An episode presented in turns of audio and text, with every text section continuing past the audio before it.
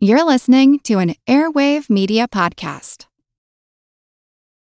Hello, everyone. My name is Wesley Livesey from the History of the Second World War podcast.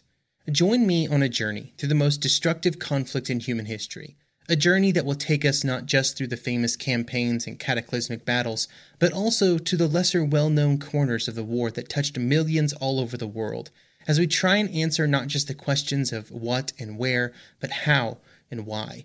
You can find History of the Second World War on all major podcast platforms or at historyofthesecondworldwar.com.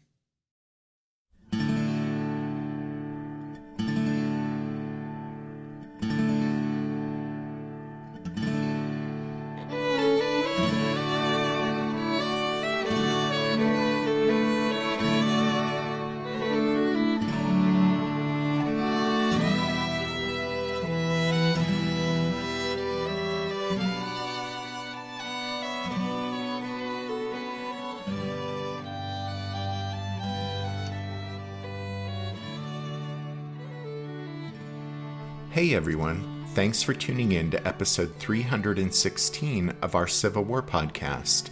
I'm Rich. And I'm Tracy. Hello, y'all. Welcome to the podcast. After the great and terrible battle was over, Lieutenant Frank Haskell, a federal officer serving in the Second Corps at Gettysburg and an eyewitness to Pickett's charge, said, quote, Many things cannot be described by pen or pencil. Such a fight is won. As we've drawn closer and closer to the start of the Battle of Gettysburg here on the podcast, we've found our thoughts returning again and again to Haskell's words. He stressed that, quote, he who never saw can have no adequate idea of what such a battle is. No one, Haskell declared, would ever be able to write a complete history of the Battle of Gettysburg. Quote, a full account of the battle as it was will never, can never be made. Who could sketch the changes, the constant shifting of the bloody panorama? It is not possible. Haskell pointed out that even the eyewitnesses, those like himself who had survived the tempest of death and destruction, would have a difficult time making sense of what they'd experienced during the battle. It was, he argued, impossible for the participants to see beyond the tiny portion of the battlefield they had personally occupied.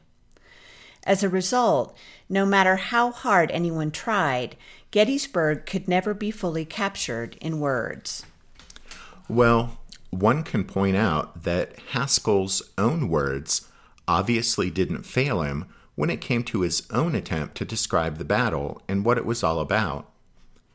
And although it's no doubt true that we will never be able to authentically replicate the experience of those who were actually there during those three terrible days, that hasn't stopped people over the last 155 years or so from writing more books about Gettysburg than any other battle in the Civil War.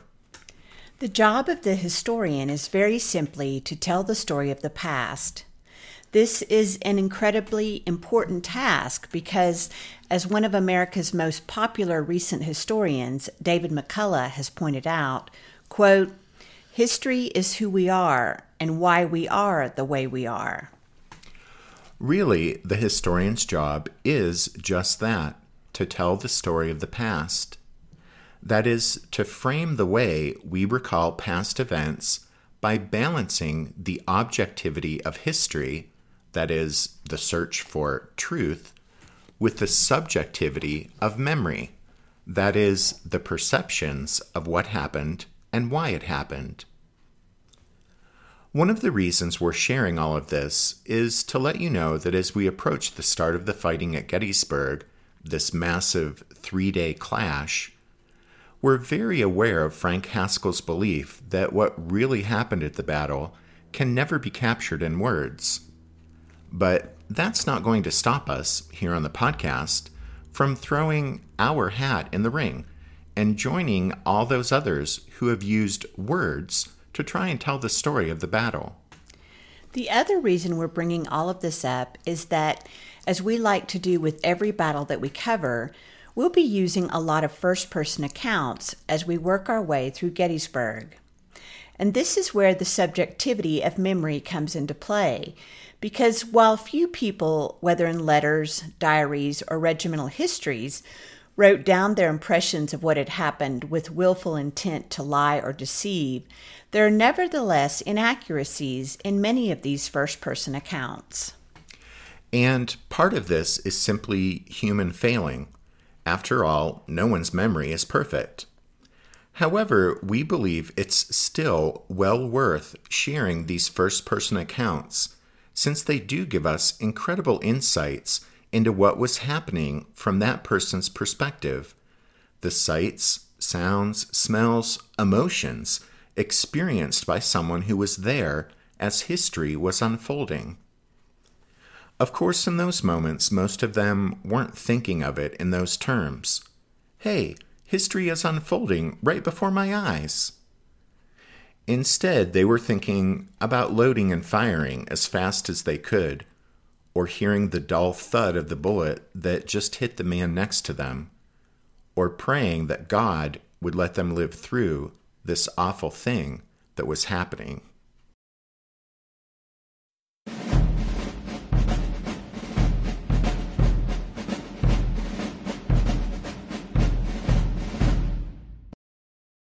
Dawn broke shortly after 4:30 a.m. on Wednesday morning, July 1st, 1863, and about half an hour later, Heth's division was on the march for Gettysburg. A light, misty rain had fallen during the night. However, the sun rose to partly cloudy skies and the promise of a bright but humid day. In those peaceful morning hours, before the muggy heat settled down on the Pennsylvania countryside, the marching Confederate soldiers would have enjoyed the fresh, mild breezes and the damp morning smells of field and forest. Strange to say, but A.P. Hill never explained, and no one since has ever been able to really figure out, just why there were so many Confederate soldiers marching from Cashtown toward Gettysburg on the morning of July 1st. As we said in the last show, Hill, the night before, had decided to put two thirds of his corps on the road to Gettysburg that morning. That was two full divisions, about 13,500 infantry, supported by two battalions of artillery, so about 15,000 men in all. Hill later said that since there was no Confederate cavalry on hand to do reconnaissance work, he sent those two divisions toward Gettysburg to, quote, discover what was in my front. If that's true, and there's no reason to conclude it wasn't, then you can only say that while A.P. Hill's intention was sound, his judgment was not. That is to say, after Pettigrew's report the previous evening, Hill would have been remiss in his duty had he not tried to learn the composition and disposition of whatever enemy force might be at Gettysburg. And since Hill didn't have cavalry to conduct reconnaissance, he had to use infantrymen. But, but his choice to use such a large force, two infantry divisions and two artillery battalions, on a scout toward Gettysburg was a poor decision. As Stephen Sears points out in his book on Gettysburg, the number of men that Hill sent out on July 1st, quote, was too large a force for a reconnaissance mission and too large a force to back away from any Yankee challenge. Such a large force, if it ran into serious opposition at Gettysburg, might very well commit Robert E. Lee's army to battle at a spot that Lee had not seen, and before the Army of Northern Virginia was assembled. Really, unless A.P. Hill was expecting to get into a major fight on July 1st, it's difficult to understand why he sent such a large force toward Gettysburg. There was simply no need to send two thirds of his corps on a scout. Hill knew that Lee had issued orders that would bring the rebel army together at Cashtown, and he also knew that Lee didn't want to confront any portion of the Federal Army before his own army was concentrated. By the night of July 1st, eight of the Confederate Army's nine divisions would have been assembled at Cashtown, and Lee would have been ready to engage the Army of the Potomac. Ultimately, A.P. Hill's decision to advance toward Gettysburg with Heth's and Pender's divisions led to the unraveling of Robert E. Lee's plans. The Army of Northern Virginia would never be assembled at Cashtown as Lee had intended.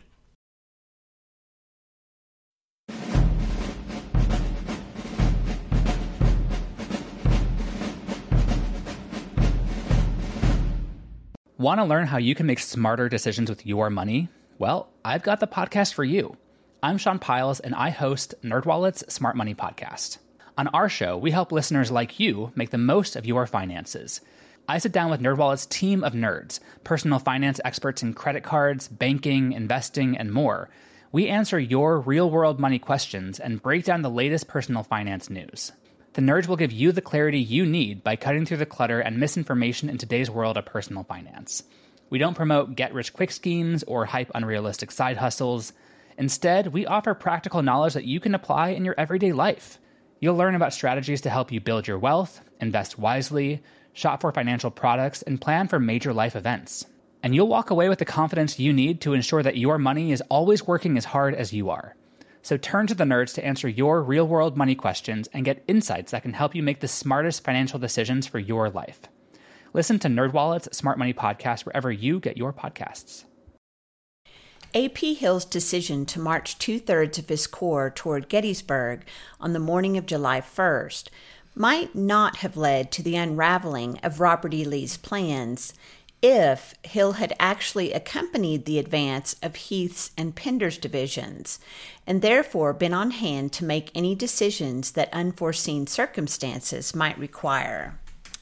However, describing himself as quote unquote very unwell, A.P. Hill would not accompany the advance and would instead stay behind in his camp at Cashtown. This left the expedition to Gettysburg in the hands of Harry Heth, the least experienced division commander in the Third Corps. In any Gettysburg discussion of 37 year old Major General Henry Heth, it seems obligatory to mention that he had the distinction of being the only officer in the Army of Northern Virginia that Robert E. Lee called by his first name, Harry. Now, even though this interesting bit of trivia is nearly always mentioned, we've never really heard anyone explain why it was so. Although you can see that Lee, for whatever reason, took a special interest in Heth's Civil War career, it doesn't seem like the two men actually enjoyed a special friendship, so it's all a bit puzzling, unless we're missing something. But at any rate, now we've made the obligatory mention that Lee called Harry Heth by his first name. So there you go. Handsome and charming, the West Point trained Heth shared the same aristocratic Virginia roots as did Lee. Unlike Lee, however, Heth finished dead last in his West Point class, the class of 1847 thus earning the distinction of being one of the immortals, as those who finished last in each class were called. With the outbreak of the Civil War, Heth was the first colonel of the 45th Virginia Infantry and made his way up the ranks to division command. That happened when Heth's friend A.P. Hill was plucked from his 6th Brigade Light Division and promoted to lead the newly created 3rd Corps after Chancellorsville. Robert E. Lee faced a difficult choice for Hill's replacement. Although he quite rightly selected Dorsey Pender for that position, Lee also believed Heth deserved a division as well. So Lee took two brigades from Hill's former division, John Brockenbrough's Virginians and James Archer's Tennesseans and Alabamans, and added them to a pair of brigades new to the Army of Northern Virginia, Johnston Pettigrew's North Carolinians, and Joe Davis's Mississippians and North Carolinians, to form a new 4 Brigade division for Harry Heth. As a result, July 1, 1863, was the first time Heth led a division in combat. Years after the end of the war, Heth would claim, quote, the Battle of Gettysburg was by the result purely of an accident for which I am probably more than anyone else accountable. Well, okay, that's one way to spin it, I guess. But as we'll see, Heth made a couple of critical errors on July 1st. And so the escalation and fighting that occurred that morning was no accident, but was largely the result of Heth's poor judgment. At the head of his column, advancing down the Chambersburg Pike toward Gettysburg, Heth put Archer's brigade along with Pegram's artillery battalion.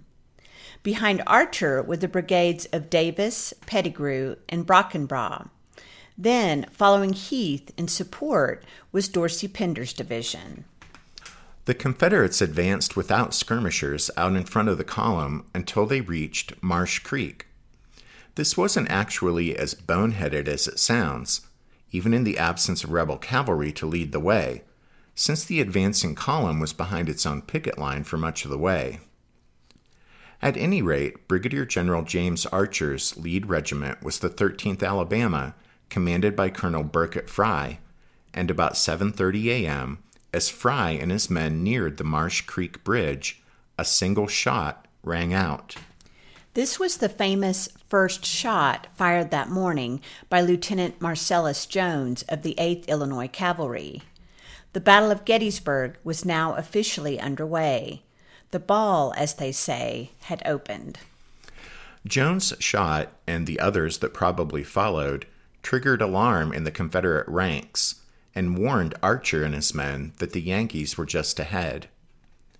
Those Yankees, the Illinois cavalrymen on Knoxlyn Ridge, saw the rebels halt and then watched as enemy skirmishers shook themselves loose from the Confederate march column and deployed north and south of the road over on the far side of the creek. These were men from the 5th Alabama Battalion, from several companies of the 13th Alabama, and probably some sharpshooters from the 1st Tennessee. While on the march, a unit's colors or flag was typically cased.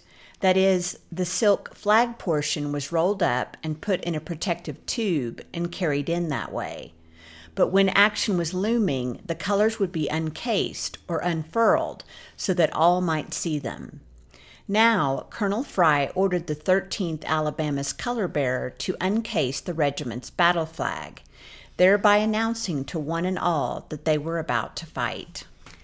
At about this same time, Major Willie Pegram, the artillery battalion commander, unlimbered one of his guns in the middle of the road.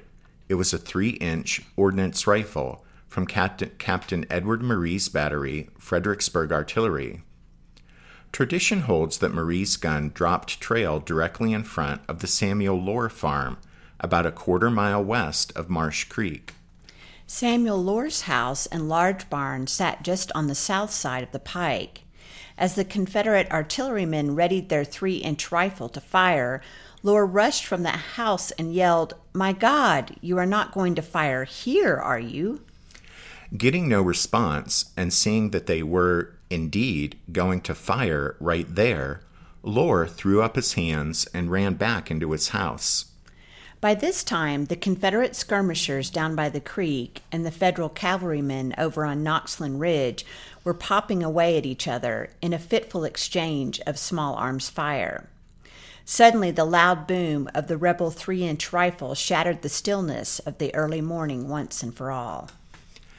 After Marye's gun fired several shots over across the way, and there was no reply from any Yankee artillery, Pegram ordered the rifle limbered up, while the rebel skirmishers down in the low, swampy ground along the creek started to work their way forward toward the enemy.